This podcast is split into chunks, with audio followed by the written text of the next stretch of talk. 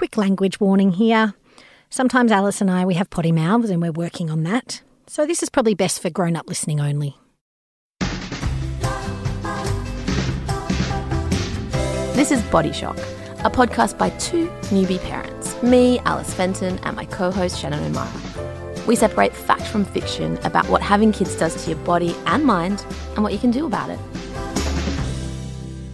Hello and welcome to Body Shock. How are you going, Shan? I'm good, Alice. How are you doing? I'm pretty good. I'm really excited to talk about libido today because it is a huge issue for a lot of people in the first year of having kids. Yeah, it is. So I'm pretty pumped about this episode, Alice, I've got to say. Sexologist Pamela Supple. Great name. Great name, Supple. Pamela Supple. We sat down with Pamela in a courtyard cafe one gorgeous sunny morning and we had a long, detailed chat about sexual health, libido, desire, all of it, and specifically what that means in that sort of first year after you have a kid. And and what you can do, tips and things. Unfortunately, though, there was a hashtag fail with this one, wasn't there? Yeah, there was. We buggered up the audio a little bit, I'm afraid. The very first thing we were told in our radio training was not to record any interviews in a cafe. And what do we do? We went and recorded an interview in a cafe. So, huge apologies to our producers, Leah and Tim, as well. Um, you guys are going to hear some glasses clinking, a couple of background noises, um, people enjoying their morning coffees, but it's not so bad. And what Pamela had to say was just so good that we decided we needed to keep the audio.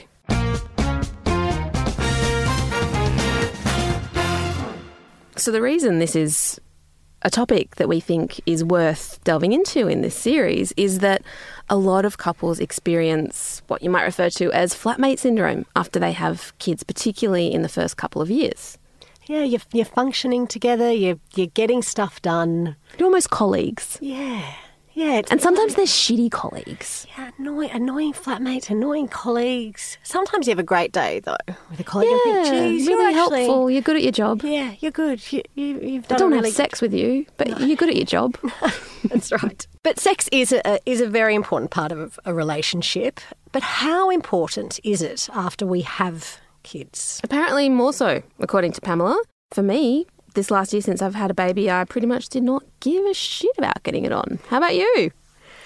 Yeah, no, no. I just I think there was there's a fair there's a fair bit of going on in your first year. You know, I wouldn't say that it was a major priority. It wasn't in the top kind of three things that were happening in, in my life this year. Now, Pamela explained this distinction between desire and libido during the interview, and and I think it's really important. And I felt that you you have a good sort of grasp on exactly what she meant. Oh, can you? Thanks. Can you? Can you tell I'll us explain about? it. Yeah. Okay. So libido is the actual physical sensation of wanting to have sex, like at that moment, whereas desire is the more removed kind of abstract thought. I like this person. I want to have sex with them. Generally, not right now, but overall, they're a person I would be keen to have sex with. And the advice she's giving today is primarily about how to build libido if that's if you're not having that much sex. Uh, because that is actually something that's kind of not that difficult to do if the desire is already present. Deeper issues arise if you don't have that desire to begin with, and she does offer some pointers for that, but to a degree, that's kind of out of the scope of this particular episode. Here's what Pamela had to say.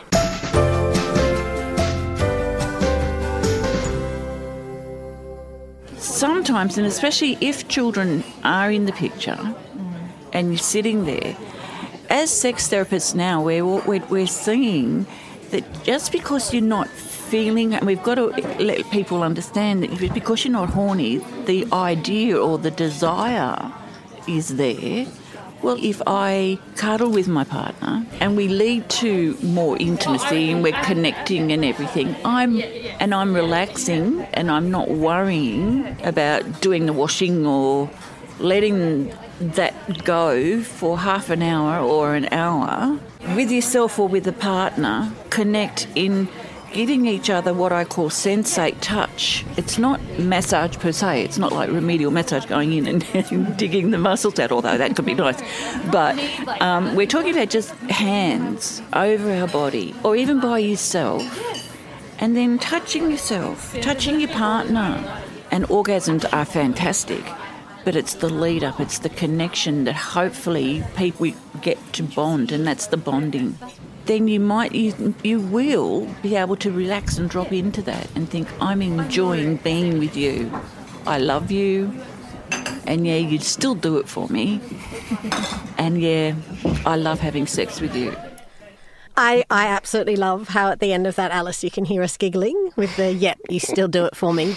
Yeah, we're very mature and professional.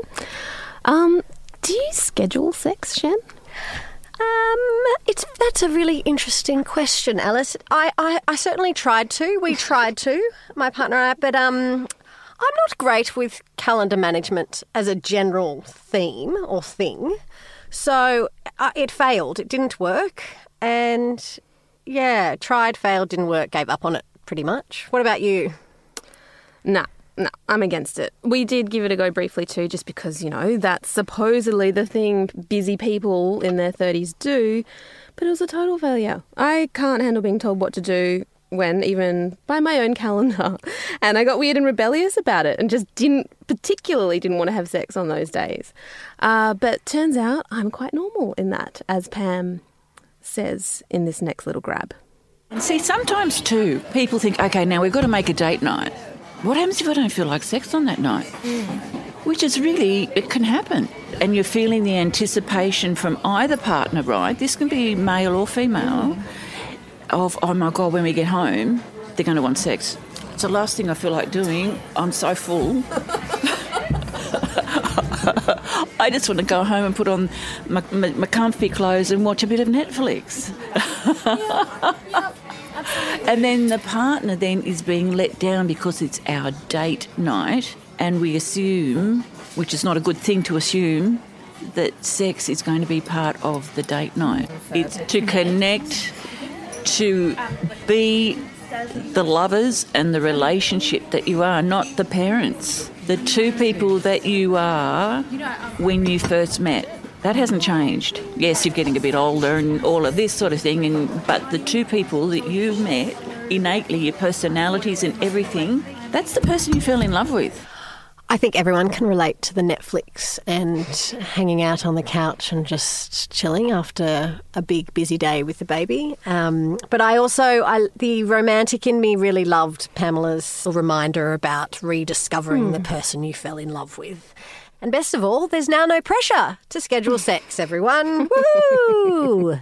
No more scheduled sex. But I get it. I totally get why people do it. And I get why you suddenly think, you know, time starts to slip away and you're suddenly thinking, geez, when was the last time? Yeah, and she did go on to say later on that for some people, it's literally the only way you're ever going to have an opportunity to have sex because you're just so busy. When you get a couple of kids in the mix, you're both working. If you're not scheduling it, how's it going to happen? because anytime that you're not working or parenting, you're sleeping. Uh, yeah, so for some people, it, it totally works. No judgments there at all. It's, it's not for me. Yeah, not me, for me. me neither. Now, prior to us meeting up with Pamela, um, I emailed a bunch of girlfriends because I told them I was meeting up with a sexologist and I sort of said to them, you know, throw me some questions. This is like free sex therapy. An old friend asked the question Should we just say yes to sex for the sake of it? Ooh. And, you know, pop it on the to do list, tick the box, and it's done. Get it and, out of the way. Yeah. This is what Pamela had to say about that. Sometimes that might build resentment because if you're feeling that your husband or your partner is hankering for it, it can be the opposite because it can actually, you can push yourself away because you know that they're wanting it and you're not in the mood. And so you're sort of distancing and they're coming after you, which, which creates that circle. They're chasing you, or not chasing you literally, but you're feeling it. You know what I'm saying? So, and then you're going, oh no, no, I've got, oh, look, I'll just have sex. And then when you just have sex, it can be the type of sex that your partner might think, well, they're just doing it for me to make me feel better or just because they feel, oh, it's supposed to be. Now, when a partner starts to feel that, that can be very hurtful for the partner. You would like to have some connection instead of just sort of lying there and going through the motions and thinking, okay, well, that's done. Yeah, well, no one's walking away from that sort of a sexual experience glowing, feeling great, like we've just had such a beautiful connection, are they? But uh, no, you n- no, you're not. But I, I get it as well. Like I get the kind of thing of, oh well, we sh- the should the should factor of well, we should probably have sex. It's been a while. I should just have. And there's always the thought that if you just get into it, then you'll get turned on and it might be great. exactly. But yeah, according to Pamela, uh, probably avoid that one because, as she says, you know, it can build resentment. Um, so I also asked some friends for their questions, thoughts, etc. before we met with Pamela. And one of the more interesting replies I got was about how one of my friends had experienced just a total shift post baby in terms of what turns her on and gets her off. Like her body just felt different. She wanted different things in the bedroom, which I found really interesting. So I asked Pamela about whether this was common. We change. Life is change. Why shouldn't our sex and desires and what we like change? And as we become a little bit older, maybe too, the fact that um, we're a bit more open to exploring and experimenting and reading about what we like, and we. I'm a big one for pleasure. Getting in touch with our bodies personally to find out what pleasures you Mm. what might have pleasured you in your 20s and 30s or, or any age, right? So we can change. You still might enjoy that, but it's the type of sex that you're having now. It might be like really slow, sleepy sex. It might be really connective sex. It might be that, you know, once before my breasts were so, such an erogenous zone, but now I've had children. Pamela is very pro pleasure. Alice, very pro pleasure. She's also um, a fan of erotic fiction. Who's not? Yes. And you know, at times with our conversation with Pamela, I was totally drinking the Kool Aid, you know, and I was just sort of into everything she was saying. And, you know, at times I was thinking she was looking at me going, You're a sexually frustrated woman. but Every question, I was like, my friend asked this. I could see her looking at me like, your friend. Mm-hmm. Yes, sure, Right. Sure, it's your friend. But she had great advice. Like, I actually personally found it really helpful and went home going, I could communicate better.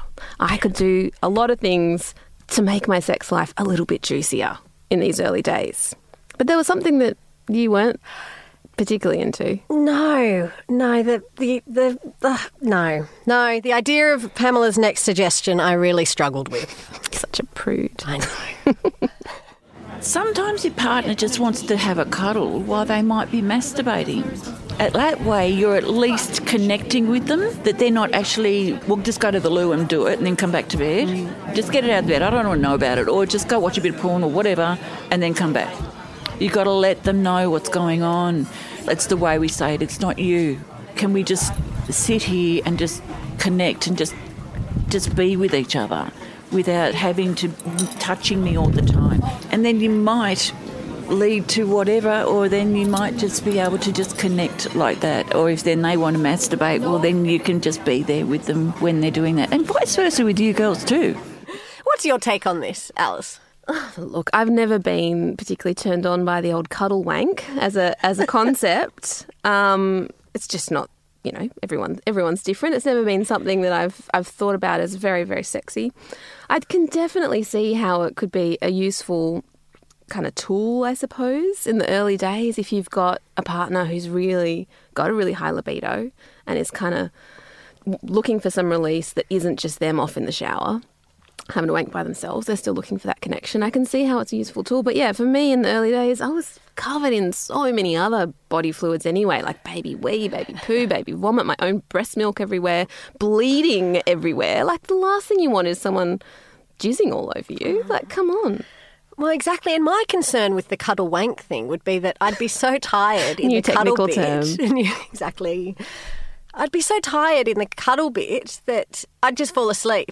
And then that would be, you know. That's not- that yeah, that's and not so really that's not really connecting either. romantic. So, I'm going to yeah. sleep while you wank over me. Mm, lovely. It's lovely. ah, moving along. Yeah. Um, what's next? Oh, we had a really interesting question. I loved this question because I just I think a lot of people will at least relate to the sheer idea of it as a concept. The question was, is there anything wrong with not having sex for two years? Mm-hmm. And I mean, I really properly crying emojied with this one. Yeah, me too. This is clearly a mum who's just like, fuck this. My life is chaos. Get back to me when I feel like a human again. But yeah, Pamela wasn't as amused. She thought this was a terrible idea. You know how we really know that we've got to eat lunch, we've got to have, we've got to go to the loo, we've got to do this, we've got to, you know, we know these are the things we have to do to function as a, as, as a human being. Our sexual health and our sexual well-being is part of that, and that a lot of people don't seem to realise that. And, and, our, and, and I call bisexual health and relationship health and well-being. That's part of why we are in a relationship. But the reality is, when we're in relationship, that sex is going to be part of that relationship. So that's a no. Sorry, mates. Just forgetting about sex altogether is not the answer. I don't know about you, Alice, but there were certainly times throughout the first year of parenthood and being a newbie parent and things that I sort of, I definitely felt like I lost myself a little bit, you know, that, you know, once you start to uh, kind of get your head around what needs to be done, I suddenly thought, oh God, this is all I can only do now, you know? And this whole concept kind of scared the crap out of me a fair bit. I began to really wonder that if the only thing I could do now was essentially rock a baby to sleep, make some baby puree, and put the washing machine on, and my skill set had kind of shrunken significantly. And I found the monotony pretty intense, and I absolutely loved parts of it, but a lot of it sort of terrified me as well. But it also looks like maintaining your own identity is not just important in, as a general thing, but particularly in connection with sex. Mm. And here's what Pamela had to say about that. It's so important to have your own space in relationships and to and to have your own sense of identity other than partner, husband, wife, or mum or dad and remember who we were when we met. That still is innately, I still go back to that. We change and we get older, but hopefully we allow ourselves and we, we give ourselves the pleasure of allowing ourselves to see what's out there in the world and to try different things for ourselves. And if that just means taking yourself off every now and then to have a massage, whatever, do things, get your own identity. Allow each other the time to have this space. Yeah, I think this is so important. Um, we know I'm not into scheduling sex, but I am 100% into scheduling me time. Around six months after I had my daughter, I was just feeling like a husk of a person because I realized I literally never had any time where I was by myself.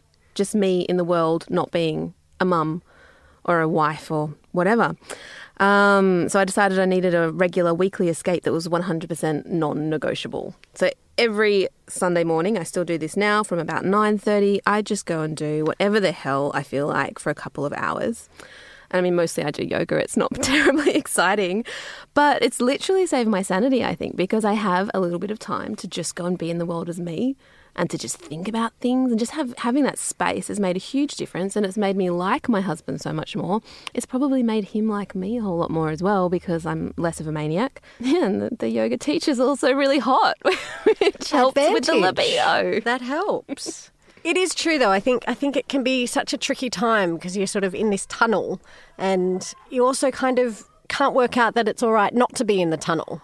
And I think one of the most important things about the me time that you're describing is that it actually prevents any kind of resentment building up, mm. or you know, it just manages the resentment because I think you know, depending who's the primary caregiver of said baby, there is a lot more pressure from mm. the, the nitty gritty day to day and so I, I think I think you're right. I think the me time is I'm with you on that. Is it's so incredibly important. What do you remember most about those first few months? Nothing. I think I had a blackout from the trauma. No, I'm just kidding, sort of. Um, no, I remember being really, really shocked um, by what I was just saying about how suddenly my time wasn't my own and also just completely overwhelmed by the strength of the emotions I was feeling. So obviously there's that first week or two where your hormones are going mental, but oh, then also gosh. Mm-hmm. once even once that, that's over, just the love, the worry, the everything was so overwhelming for me. And then obviously physically you're quite destroyed as well and you don't have the time to rest and recover properly. So it's just it's the most intense thing I've ever experienced. What about you? It's a bit of a fog now which I'm sure that happens for a reason. But it was crazy and amazing, and it was a, it was tricky, and it was all the things. And at times, you know, I felt like my partner and I were the absolute most amazing kind of great little team. I do think I sort of probably from sheer fatigue, I lacked sort of emotional intelligence around how much we were connecting as individuals and as partners and things. And I think just so much absolute focus went into our little one. And, you know, to be honest, in hindsight, I probably, I think even from having the conversation with Pamela, I think, you know, there is something you can be a bit more proactive about having conversations with your partner probably ahead of time. And I don't necessarily think I did that. Um, but it certainly seems that communication is everything. Yeah, and there's a thing you do kind of feel like you know you you're both going to feel more like having sex if the communication's good and you're still feeling like a team. But it's difficult to think about that in the early days anyway. Yeah, I could definitely have done with some pointers from Pam, yeah. as I wasn't very good at expressing how I was feeling in a way that made it not blamey, I suppose. I got a, it's easy to get a little bit blamey about things. I feel shit and it's your yeah. fault. The cranky, it's just a bit shitty and cranky. Mm. A bit. Yeah. Why don't you have a womb? Why did I have to do this? Let's hear what Pamela had to say about communication. It can be very awkward for couples, and that's where the bit of a chasm can come into it. And I think it's really good for couples to just say, look, we've got to accept that this is where we're at at the moment. We both are going to have many, many emotions around this. And when we are feeling all these things that are going on with us, we have to let our, each other know not to sort of sit down and say, well, this is how I'm feeling, you know, just saying it's not a good day today. I'm just feeling so drained, but, you know, I just want you to know I still love you. There's many ways to connect with your, with your partner, but communicating is a really big one, but it's the way we communicate. It's the way we say it you know, no one has a problem communicating, but it's the, the connotations we say and, and how we say it, and we should be doing this or why why is this happening and blah blah blah. Yeah, they're questions that need to be asked, but instead of saying why and asking the questions, just say, you know, I haven't been feeling like this much lately, and I've been wondering why. Have you noticed? And then that opens up the conversation. It's not just going bang, bang, bang with questions. It's being able to open up the conversation to go into spaces where then your partner might be able to go, Yeah, well, I, I didn't know how to approach you because I'm feeling a bit nervous because I don't know if you would like that. How do you feel about that? Now, Alice, we learnt a few very detailed tips from Pamela and I, I feel like it's really important to share those. I th- in fact, I think it would be rude not to. Mm, yep. Toys and lube, feathers and touch. Ooh. Let's dive in. You can get water-based lube. All the new lubes that are out there now, it's not the it's not the gel. Don't use gel. It's like water, and it just it's beautiful. It's like silk. You put it. Have you ever felt silk? Yeah. It's just like that, and you put it on your hands, and it doesn't dry up and it doesn't glug. And it's really good to use on in some of them you can use on your body and then go you know then transfer your hands and go down to the genitals as well. And they, they don't stain. Mm. so when you're getting your baby wipes at the pharmacy pick up a tube of lube as well. I reckon it's best to go online and get some really fabulous lubes. Quality. Pure is a really good one. Pjur and there's some natural paraben free ones, so um, Intimate Earth.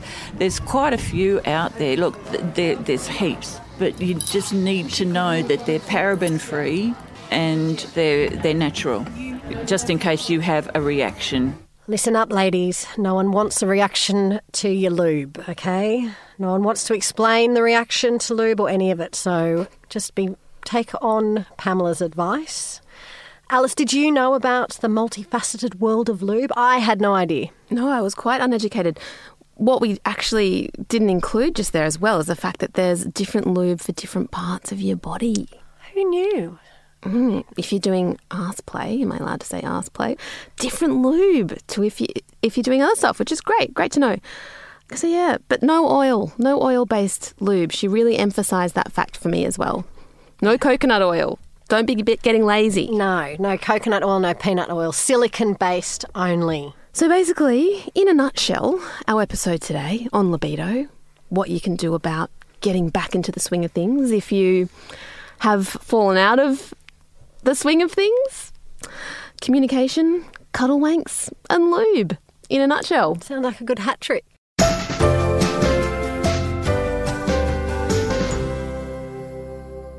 So hopefully that's got you feeling a bit better about what's happening in the sack. Big thanks to Pamela Supple for being our expert this episode.